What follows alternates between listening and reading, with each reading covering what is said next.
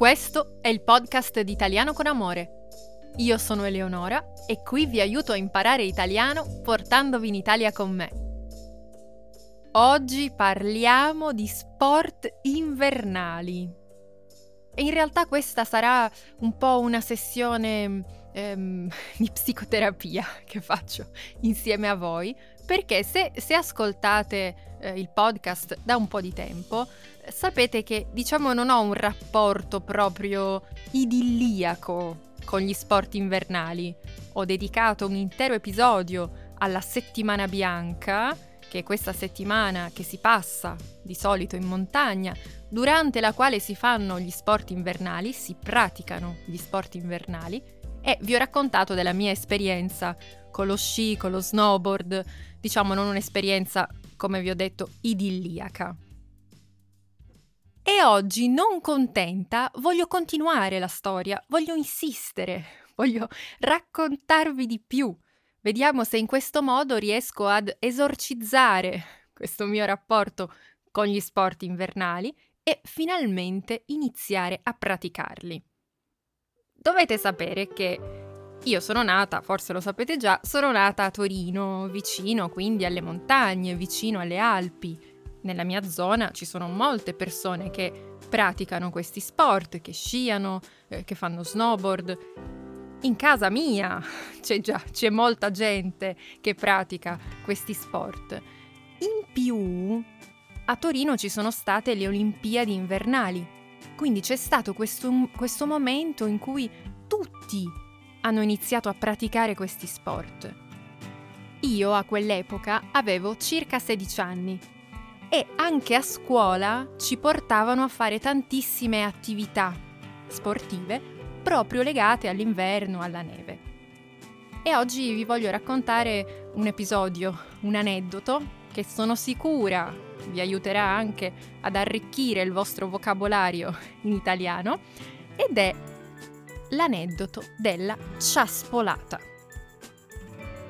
Per voi questa può essere una parola forse non, non molto semplice, penso anche un po' sconosciuta, ciaspolata. Per me è una parola che porta con sé un grande trauma adolescenziale. Come vi dicevo, eh, venivamo portati come gruppi di adolescenti a praticare degli sport invernali. C'è stato il momento pattinaggio, momento pattinaggio che ho raccontato eh, a chi segue il calendario dell'avvento, anche quello purtroppo non è stato un successo perché ho imparato sì a stare in piedi sui pattini, ho imparato sì a pattinare un po', ma non ho imparato a frenare diciamo che mi mancava una parte fondamentale di questa pratica sportiva. Quindi cosa facevo? Pattinavo, pattinavo, pattinavo finché non incontravo un ostacolo di fronte a me. Ma questa è la parte pattinaggio. Oggi, come vi dicevo, voglio parlarvi della ciaspolata. Solo pronunciare di nuovo questa parola evoca tanti ricordi. Allora, le ciaspole, da qui il nome ciaspolata, le ciaspole sono delle, come delle racchette. Eh, diciamo, per farvi capire di cosa sto parlando, si tratta di calzature di, di un qualcosa che si mette ai piedi che ha una forma molto particolare. Ha una forma simile alla racchetta da tennis, ovviamente non è uguale a una racchetta da tennis, ma è simile. Si appoggia sotto i piedi e si può attaccare alla nostra scarpa. Cioè significa che quando noi camminiamo portiamo con noi queste ciaspole. Si può anche in altri momenti eh, staccare dalla nostra scarpa solo per la parte eh, posteriore. Quindi noi camminiamo e come se fossimo in ciabatte, in infradito. Camminiamo e appoggiamo il nostro piede su queste ciaspole che si muovono. Questi sono i, duo- i due scenari, le due opzioni. Quando noi indossiamo delle ciaspole e andiamo a camminare con queste ciaspole, stiamo facendo una ciaspolata. Sapete che qui noi facciamo passeggiate, camminate. Ecco, quella di oggi è proprio una ciaspolata. Quindi abbiamo le nostre ciaspole ai piedi. E che cosa è successo in questo episodio che voglio raccontarvi oggi? Noi stavamo andando tutti insieme a ciaspolare, ma c'era un problema. Eravamo sì vicino alle montagne, in una zona montuosa, ma non c'era neve. Quindi io ho questo ricordo di me che cammino sulle ciaspole, sulla terra, in un bosco, in mezzo ai rami.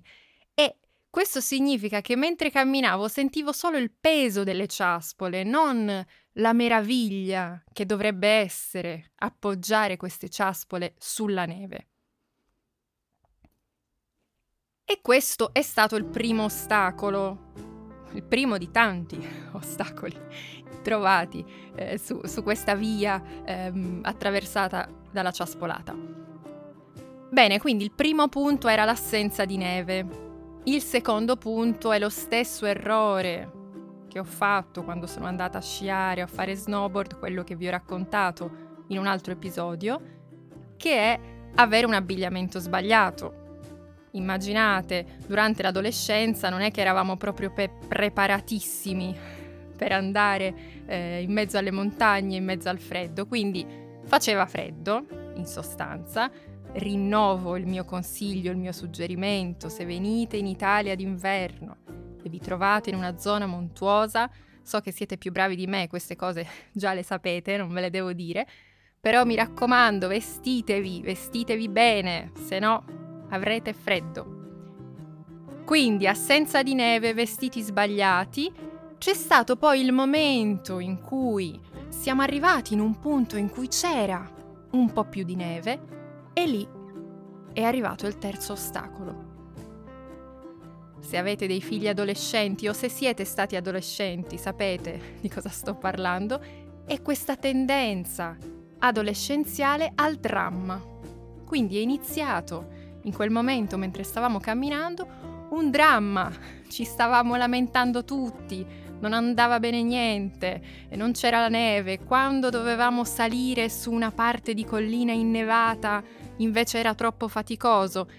Insomma, gli italiani già sono drammatici, tendono ad essere teatrali. Immaginate degli adolescenti italiani con le ciaspole, con il freddo, senza neve. Ecco, questo è stato un altro ingrediente per questa ciaspolata un po' fallimentare, ma non del tutto fallimentare, perché se io oggi sono qui a raccontarvela, è perché si è creato un ricordo molto forte dentro di me ed è una cosa che tutt'oggi mi fa ridere, diciamo la verità. Voi pensate che sia finita qua? No, non è finita perché terminata la ciaspolata, che cosa è successo? Per tutto il tempo, per tutta la durata della ciaspolata, c'è stato detto, i professori ci dicevano, forza, andate avanti, continuate, continuate, perché alla fine ci sarà la merenda. Ora voi immaginate questi adolescenti italiani, quindi già nel pieno dramma, ai quali viene promessa una merenda, un'idea di merenda, quindi immaginate, noi dicevamo andiamo, continuiamo, continuiamo, nella speranza appunto che ci fosse qualcosa di buono che ci stava aspettando.